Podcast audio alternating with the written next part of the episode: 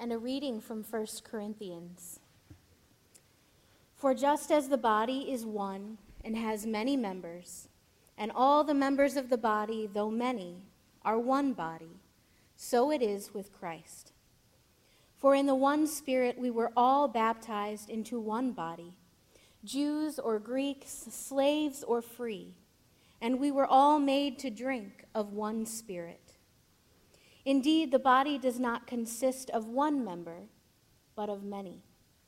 If the foot would say, Because I am not a hand, I do not belong to the body, that would not make it any less a part of the body. And if the ear would say, Because I am not an eye, I do not belong to the body, that would not make it any less a part of the body. If the whole body were an eye, where would the hearing be? If the whole body were hearing, where would the sense of smell be? But as it is, God arranged the members in the body, each one of them as he chose. If all were a single member, where would the body be? As it is, there are many members, yet one body. The eye cannot say to the hand, I have no need of you nor again the head to the feet, I have no need of you. On the contrary, the members of the body that seem to be weaker are indispensable. And those members of the body that we think less honorable, we clothe with greater honor. And our less respectable members are treated with greater respect. Whereas our more respectable members do not need this. But God so arranged the body, giving the greater honor to the inferior member, that there may be no dissension within the body, but the members may have the same care for one another. If one member suffers, all suffer together with it.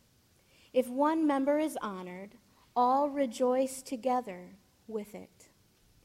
Now you are the body of Christ and individually members of it. And God has appointed in the church first apostles, second prophets, third teachers, then deeds of power, then gifts of healing, forms of assistance, forms of leadership, various kinds of tongues. Are all prophets? Are all apostles? Are all teachers? Do all work miracles? Do all possess gifts of healing? Do all speak in tongues? Do all interpret? But strive for the greater gifts. Word of God, word of life.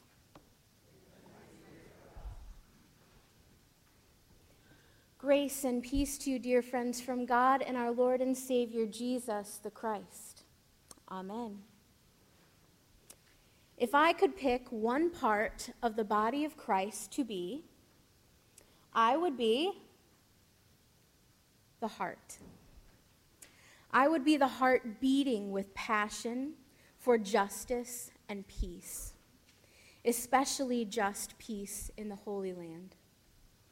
I would be the heart pumping with life giving empathy and love for the underserved and the unloved especially victims of sexual harassment and violence. I would be the heart that beat for the love of Christ Jesus alone. But I'm not quite sure it works that way. We don't get to choose which part of the body of Christ God created us to be. We also don't get to choose just one part of the body of Christ to be. Only God knows what we will be. We do know that when we were baptized, we were baptized as a member of Christ's body. We were baptized into his death and his resurrection. We were also baptized into the body of Christ, the church. Just as the body is not just a beating, pumping heart alone, neither is the body of Christ. The Apostle Paul wrote 1 Corinthians to the church in Corinth because they were a church in conflict with one another. Chapter 12 begins with Paul writing to the church about spiritual gifts. He did not want them to be misinformed. Paul wanted them to understand that all spiritual gifts come from God. All spiritual gifts are necessary and important, and that all spiritual gifts should be used for the common good of all people. In these verses we hear today, Paul wrote to the church about the body of Christ. These words of Paul were drastically different than the empire of the day. In the empire of the day, the body was frequently used to describe society. And in the empire, the head was the most important part of the body. In fact, the head was really the only thing that mattered. The hands and the feet, the part which labored, were cast out, their needs and their desires ignored. The parts which were covered, such as the heart and the gut, the soul, were overlooked entirely. They were seen as weak. The body of Christ is not the body of the empire. The body of Christ is one body with many parts, one body where all parts are vital, those seen and those, those unseen. The head is essential to the body of Christ, yes, but so are the hands and the feet, and so are the heart, the gut, and the soul. In the body of Christ, the head thinks, but equally as important are the eyes that see and the ears that hear. In the body of Christ, the feet that walk and the hands that labor are vital to God's mission in the world. The body of Christ is one body with many members. Members that do not degrade one another. Members that constantly elevate the inferior parts. Members that give the greatest honor to the least.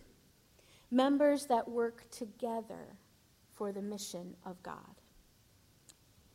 Just like the church in Corinth, we too continue to struggle to be the body of Christ together in this place. We too struggle with unspoken and unnecessary hierarchy through the assumed power of elders and families, many of us feel inferior and cast aside. We too, like the church in Corinth, struggle with a balance of power. The assumed power of individuals alienates the passions and the gifts of some among us.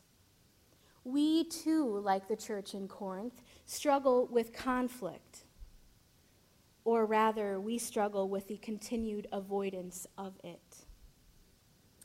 Just like the church in Corinth, we need to hear the Apostle Paul's words of law and grace for all people. Now you are the body of Christ and individually members of it. But God has so arranged the body giving the greater honor to the inferior member. Society tells us the body of Christ isn't possible today. Scripture tells us otherwise. Society tells us unity is not possible. Scripture tells us we are united as one body of Christ. Scripture tells us empowerment does work. Society tells us it doesn't. When Scripture tells us God has arranged the body in order to empower the lowly. Society tells us that the head is the most important part of any organization or any group. Scripture turns society on its head, proclaiming Christ Jesus, the entire body alone, the head, the hands, the feet, the heart, the gut, the soul. My friends, I may still want to be the heart beating with passion and pumping life giving empathy. Maybe That's the part of the body of Christ that God has called me to be. But in the end, that doesn't really matter. Whatever the part of the body to which you have been called, you are the body of Christ, and you are individually a member of it. You are the body of Christ which unites all people. You are the body of Christ in which all work together for the common good. You are the body of Christ in which all people are accepted. All people are loved. All people have power. All people are valued. And all people are loved. Be the body of Christ in this world. Amen.